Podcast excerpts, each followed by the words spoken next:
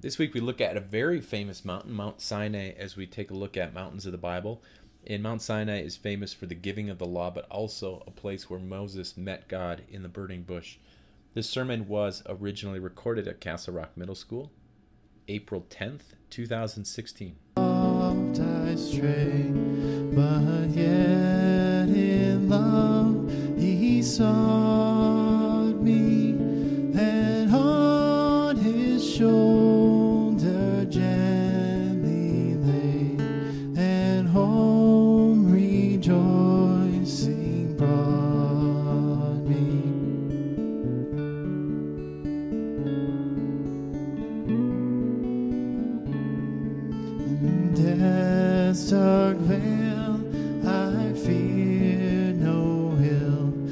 With you, dear Lord, beside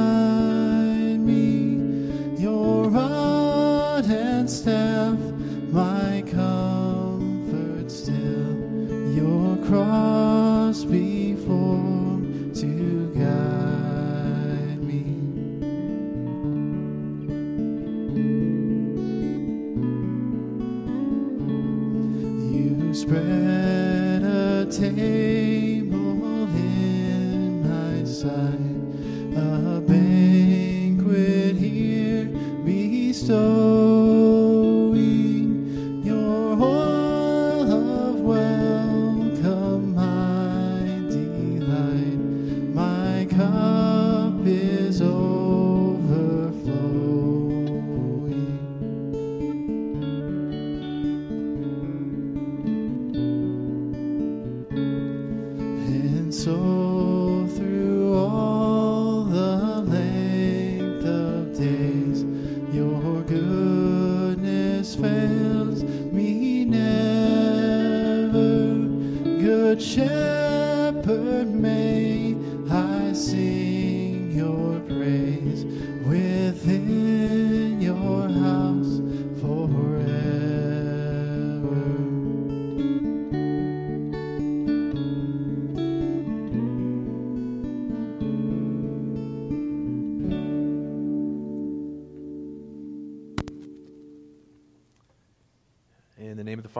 the Son, and of the Holy Spirit. Amen.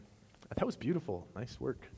I feel like we should just play that twice and call it a service. That was wonder. That was that was fantastic. Uh, uh, the uh, we're we're talking about mountains of the Bible, and the, the last time that we touched on, we, we were covering uh, the Mount Moriah, which was a significant mountain that you probably have never heard of. So Mount Moriah, as you, you may remember, is significant for a number of reasons. One is along that range, but it seems to be that very mountain that God called Abraham and told him to make a sacrifice. Now, this is probably one of the most terrifying stories I think there are uh, there is in Scripture for a lot of reasons, but the most particular reason is that we love our family and we love God. And here's this situation where Moses. It's not like Moses is being, uh, sorry, Abraham, I mix them up all the time, but um, Abraham is defying God. Instead, he is honoring God, he's loving God, and God says to him, Here's what I want you to do I want you to sacrifice something.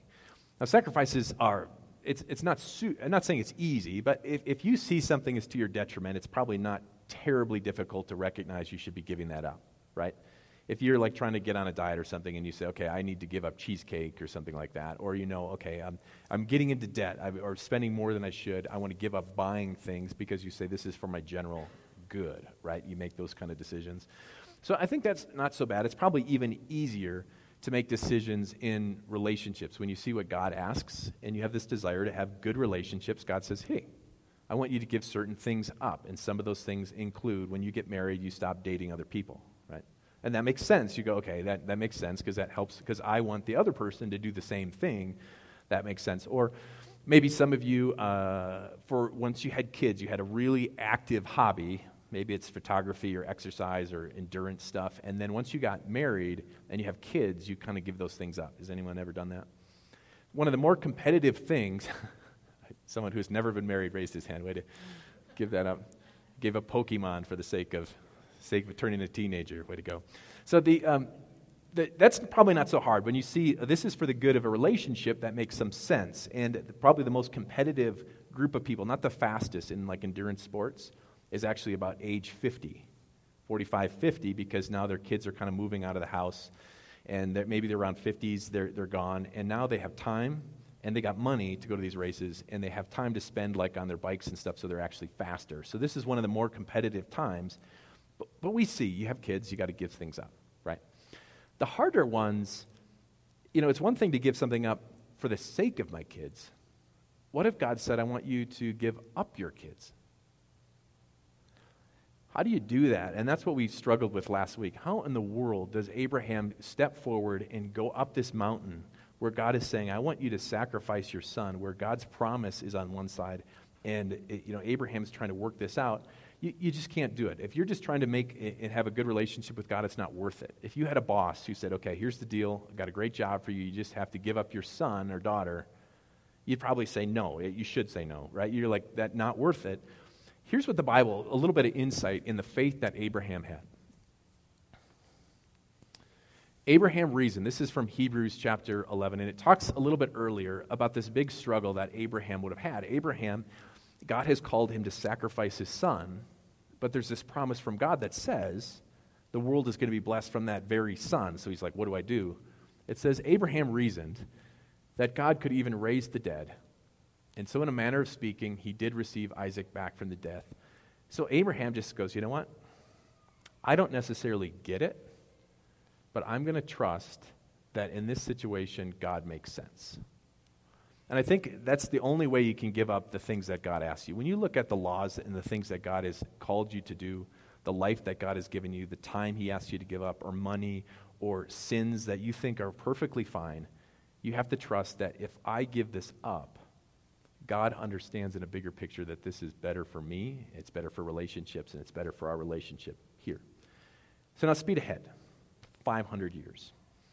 Abraham has a son, um, Isaac, and then Isaac has a son, Jacob, and then Jacob has his son, Joseph. So Abraham's nation, God made a promise to him and said, Hey, I'm going to make you into this great nation. And God has already kind of done that. So he starts with three boys, and uh, him, Isaac, and then Ishmael. Ishmael had moved away. So now Jacob, this you know, great moving down the line, has a son Joseph, and Joseph is sold. Who is he sold to? Do you remember? Ishmaelites. So he's actually sold to one of his relatives. They get to Egypt, and we, we've touched on this before. Speed all the way ahead. Imagine you're an Israelite person. The, you know, the ter- tide has turned. They forget who Joseph is. This is a 400 year period. So they forget who Joseph is. And now they, the situation is not very good. Every single Israelite is a bricklayer. Now, I'm not saying bricklaying is bad. Most people who lay bricks do it on purpose, right? They do, right? There's a fascinating story. Well, okay, I'll quick tell you. I, I used to deliver lumber, and a guy who, who uh, he couldn't, he had to tell somebody because he drove like this beat up masonry truck. It was like this kind of milk looking truck, and it looked so dumb. It looked like it could barely run. And he goes, I got to tell you something. And I'm just the lumber guy. I'm like, what's up? And he goes, I make over $100,000 a year, but if I drove a big dually truck, I wouldn't make $100,000 a year because people wouldn't give me jobs. so that, that's his secret. Yeah.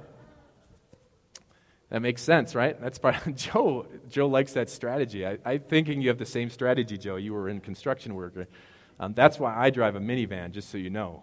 No one ever gave me a Christmas present if I drove a decent vehicle, but if I drive, no, that's not where. So so you can imagine, have you ever done those aptitude tests, like when you're in high school and they say like what you should be? And they say like your personality and they say what kind of job you should have. Maybe you sat down in your counselor's office and it's totally awkward and you fill out this thing and it says, here's some things you should be. My mom did that actually and they said she should be a funeral director. I don't know what you have to check to get that situation, but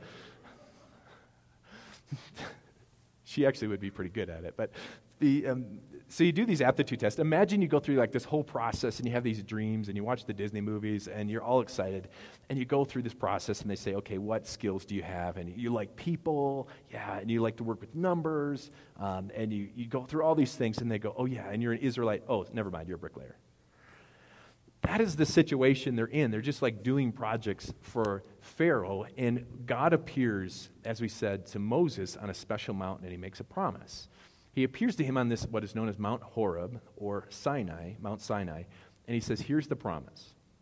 You, as an 80 year old man, are going to go bring my nation all the way back to here, and here's what's going to happen. You are going to worship on this mountain. And then you heard Moses' excuses, but we're not going to get into those. So here was God's plan. He says, I'm going to send 10 plagues. Uh, here's a picture of Mount Sinai, if you've ever seen it. it. There's a couple possibilities for Mount Sinai, and I'll talk about those just briefly. So here's the traditional site of Mount Sinai. If you go there, and I would love to go there, there's a, I think it's St. Catherine, there's a monastery on the top of it that you can go to. That's somewhat, I think about the effort involved because this is like 7,500 feet. So it's the middle of the desert, and then you go up this big mountain. Uh, here's, a, here's a view from the top. And then the 10 plagues. I'll touch on that a little bit later. So, the 10 plagues, God says, here's the deal, Moses. You're going to do these things to try and break Pharaoh's will so that he is ready to get rid of my people. Now, most of these you might even know. Um, if you've never seen any of these, you just have to move to Australia because that's where they all happen. Just do it once. Just Google like rat plague, and it's like Australia, um, snake plague, Australia, locust, Australia, rodents, Australia. Um, but water to blood, and then the frogs came. That happens in Australia too.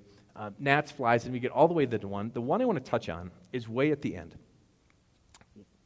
At that time, and I don't know how Pharaoh, I mean, talk about a weird aptitude test, but Pharaoh, in his mind and in the people's mind, was a god. He, he was a real god, and they worshiped him as a god. And then his son, naturally, would be a god. So this is the, the last plague that God brings to them is who's stronger, me or you? And God says that I'm going to send the angel of death, and the firstborn child is going to be killed in all the land, including your God, Pharaoh. Now, there's connections with some of their other gods. They worship the Nile, and he turns the Nile into blood. So, all this is happening, and finally, that plague happens. And the people are utterly crushed. And the, the Egyptians say, okay, go. It says they, they, they were giving them money. They're saying, just leave. Every one of us, I think, have been in a spot where you've lost. Have you ever lost at something so soundly that you just like, I didn't have a chance. I, I don't have a chance. I've told you this story. I played tennis in college. That's, that sounds really like a big deal. It's not. Uh, the college was not very big. And I was three doubles my entire tennis career, all the way from high school through college. But we played against a guy's name was German. A German guy's name was Klaus. I remember it. Have I told you this? So all I had was a big serve in doubles. So I'd just come and I'd hammer this serve, and then we'd run to the net and just knock it in. That was our job. It was like the points were done in three seconds, like done, done. So we play against Klaus, and usually we cleaned house because at Division three there are not a lot of tennis players. And so my record all time with Marty Valesky, he's a pastor, was like we were probably like 20 and three the other guys, they had to play real players. We played like the guys who wanted to stay in shape for basketball or something. So it was not a super, not, the bar was not real high. He played soccer, I was a football guy. So anyway, we're going against this Klaus guy, and I'm like, this guy's pretty good, Marty. He was a foreign exchange student. And so I drill. I, I mean, I drill a serve. That's pretty fast. Like it's probably, it's probably as fast as female professional players because you're, I mean, I got more leverage and things like, not like the guys. They're 130 plus miles an hour. So I drill one, and this is what Klaus does. It was long, and he takes his racket and he matches the speed. So it scoops it, so it never even bounces. So imagine this. That, would be like this. So here's the ball, and it goes like this. He catches it like this. It never even bounced, and he flings it back to us. We said, we were so done. And we lost 6 0, 6 0, and he was the nicest guy ever. We didn't, we didn't have a single chance. Like, oh my gosh, I've never even seen a player like that in person. He's somehow playing three doubles. I don't know what the deal was. But anyway, we were so soundly beaten, we were just hoping to like leave without anyone noticing. Like, let's just get this done with. You've been soundly beaten, right? You've been beaten at work. You've been beaten, well, defeated. That sounds better. You've been defeated at school. You've been defeated in jobs and all these other things. Pharaoh just got smoked. And it does not feel very good. And I think that night he probably said, I am on my knees and I am crushed. I give up. Let me ask you a word problem. I'm due to paint the inside of my house. It would probably take me about three days to paint the inside of my house. I'm making stuff up at this point. And you're probably better at it, so you can do it like two and a half days, and you don't own the carpeting, so you do it even probably two days. You, you just whip away. This is, works out pretty well. You don't have to look at the lines or anything. How long would it take if we're working together to paint my house, and I work for four hours, and then I just sit down and do nothing. Some of you are actually trying to figure this out. I don't know what the answer is. And the reason I bring that up is just imagine Pharaoh has all these projects as um, honoring him as God. He would have had, like, probably working on his tomb, working on the city, and, and suddenly two million people leave that are working on your project. He doesn't like it. And so he rounds up all his chariots and he chases them down. Now, there's two possibilities where he goes. Uh, the one possibility, this is the non traditional view. Mount Sinai is right around in here. And this is the non traditional view, which you can read about. There's a guy named uh, Ron Wyatt, I think his name is. Somehow, he's a nutbag, but um, this is a possibility. Ron Wyatt is the guy who says he's discovered Noah's Ark, plus the original Mount Sinai, plus he's discovered, I mean, there's like 50 things that are not possible. He's like Indiana Jones on steroids. It's not going to, he, I think he makes stuff up. So, uh, but anyway, there's two possibilities. They cross over and they face into the sea and they're thinking, like, what do we do? And that's where God delivers them. The moment of deliverance for all of Israel. If you have ever been to a Seder supper, if you've ever heard of the Passover, if you've ever talked to a Jewish person, and they talk about a moment of deliverance, just like we remember Jesus' death on the cross, they remembered this moment. We're against the wall, and God's enemies, He splits the Red Sea, and they cross over onto dry land, and they make their way all the way to a mountain. And this is their story. Then Moses goes up to God, and the Lord called to him from the mountain and said, This is what you are to say to the descendants of Jacob, and what you are to tell the people of Israel. So they're all on the base of this mountain. You yourselves have seen what I did in Egypt, and how I carried you on eagle's wings and brought you to myself. Now, if you obey me fully and keep my covenant, then out of all the nations you will be my treasured possession. Although the whole earth is mine, you will be for me a kingdom of priests and a holy nation. These are the words you are to speak to the Israelites. And you can imagine. But what's, what's different about this than what God said to Abraham? Did you notice anything? Anything? God said to Abraham, You are going to be a great nation. God said to Abraham, Your son, from your line, the world is going to be blessed. They're already a great nation.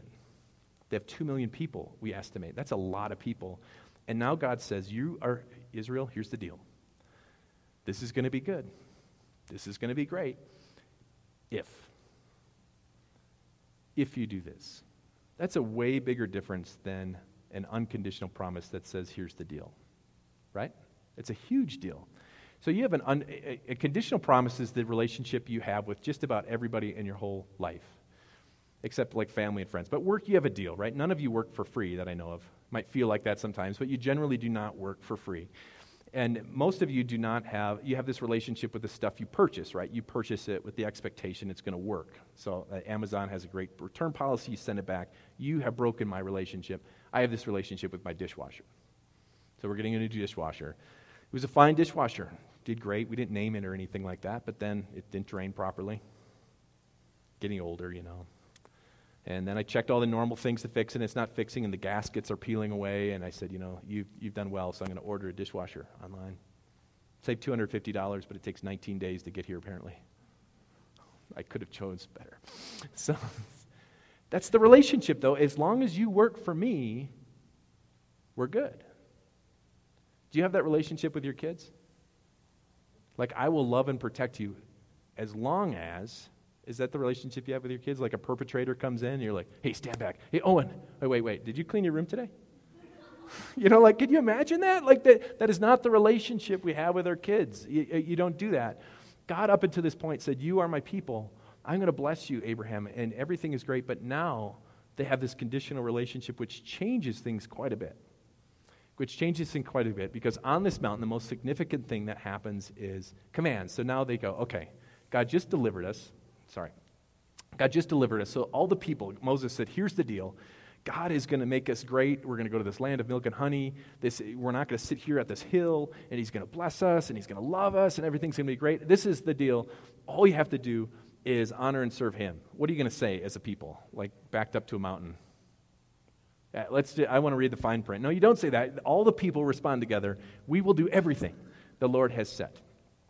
So Moses brought their answer back to the Lord, and the Lord said to Moses, I'm going to come to you in a dense cloud, so that the people will hear me speaking with you and will always put their trust in you. Then Moses told the Lord what the people had said, and the Lord said to Moses, Go to the people and consecrate them today and tomorrow. Have them wash their clothes and be ready by the third day. Because on that day, The Lord will come down on Mount Sinai in the sight of all the people. Put limits for the people around the mountain and tell them Be careful that you do not approach the mountain or touch the foot of it. Whoever touches the mountain is to be put to death. They're to be stoned or shot with arrows. Not a hand is to be laid on them. No person or animal shall be permitted to live. Only when the ram's horn sounds and a long blast may approach the mountain. After Moses had gone down the mountain to the people, he consecrated them, and they washed their clothes. Then he said to the people, Prepare yourselves for the third day, abstain from sexual relations. Okay, now just put yourself back in time. You just made this agreement. Okay, God, we got it. We're good. Um, we're going to do whatever you say. And then God says this. Does this make sense? I mean, really, does, it, does that make sense to any of you? Was this stuff you would come up with? Is it? Is, is, anyone here? This is the stuff you come. Okay, if I'm married, I can't have sexual relations, and if we touch the mountain, we're supposed to kill our friend or our dog. You know, your dog runs away, and you got to kill it. Like, does this make sense? How many of things? Uh, if you've ever part part of an organization that has rules, you're going to run into rules that don't make sense. I've already shared rules that I don't think make sense. IKEA. you know, there, but there's rules that you think don't make sense, right? You work for someone, you're like I don't think that makes sense. Do you still do it? So now the people are at this like impasse where God has come to them and said, "Here's the, what I want you to do. Don't do any of these things." And I wonder how often they're saying like, "Why?" Like, why would I bother to follow this rules? And how many of the two million people do you think did them, and how many you think did not? So now, now that day has come, you just decide: do you want to be the person who did the stuff or not do the stuff? You decide in your head. So now imagine this holy day comes. And I don't blame people for questioning laws of God. It's a little bit different angle than we talked about last week. Like, are you willing to give something up, trusting that God says that this is good? There's a whole lot of laws that are going to come down from the people, and how many do you think they said? Why? Do not cook a goat in its mother's milk. Okay? Uh, God says, do not like mix yarn, like the different different materials. Okay? Don't eat shellfish. Okay? How many laws of the 613 do you think the people are like, this doesn't make sense? How many? I mean, don't kill people. I agree with that. That makes sense. Don't steal. That makes sense. Don't have an affair. Okay, I got it. Um, you shall have no other gods. And I wonder if they think, well, does that make sense? I think in our life, every single one of us at some point gets to a point where we look at God's laws and there's certain laws we think, life would be easier if this law wasn't there. Wouldn't it? A little kid might think, man, life's easier if I could just lie a little bit so then I get out of trouble. You might be thinking, life would be easier if I didn't have to uh, be honest at work all the time. Life would be easier. Life would be easier if I didn't have to forgive people. Wouldn't it? God says that God, wouldn't life be easier if God said, love most people? I think it would be. I mean, I think it'd be a lot easier because most of us, when we talk about forgiveness, we're like, yeah, no problem, no problem, except for Carl. There's no Carls here, right? Okay, right? I did try and do, except for Klaus. No, no. In honor of Klaus, I named my car after him. That's not true. But um, so every one of us has a law that you get to, and you say, I don't, I don't want to do it. When God says, I want you to come and worship me regularly, life is easier if you don't. Every single one of us has a certain law, and the Israelite people would have had that law, and it makes sense and we feel like, you know, God, you can handle a little bit of dirt. I'm going to go up and see you anyway, and everything is going to be good. And then this happens. On the morning of the third day, remember, are you the person who followed God's laws up to this point or not? There was thunder and lightning and a thick cloud over the mountain, and the very loud trumpet blast, and everyone in the camp is trembling. You're at the base of this mountain. Moses led the people out of the camp to meet with God. They stand at the foot of the mountain, remember. If they tep, step over, they die. Mount Sinai is covered with smoke because the Lord descended on it with fire, and the smoke billowed up from it like smoke from a furnace, and the whole mountain trembles violently as the sound of the trumpet grew louder and louder, and Moses spoke with the voice of God answered him. Could you imagine being there? It's terrifying enough when you honor and serve God. But just imagine if you're the one, as you're bowing down and you're at this situation and you go, I didn't wash my clothes. I didn't abstain like God asked me to do. You know, everyone's got an idea about putting themselves in the place of God, about which laws make sense and which rules don't. Because anytime you sin, you ultimately are making that decision. Anytime you do anything, you're saying, God, you know what? My idea is actually better than your idea. My idea of how I should live my life is better than your idea anytime you do anything outside of God's laws, but there's going to be a moment. And it's a moment that people don't talk about too often in preaching today. But there's a moment where you stand before a holy God who makes a mountain tremble with his holiness, and you stand before your knees and you get a choice. Your choice is God, I want to go with my own rules, or God, I want to go with your rules.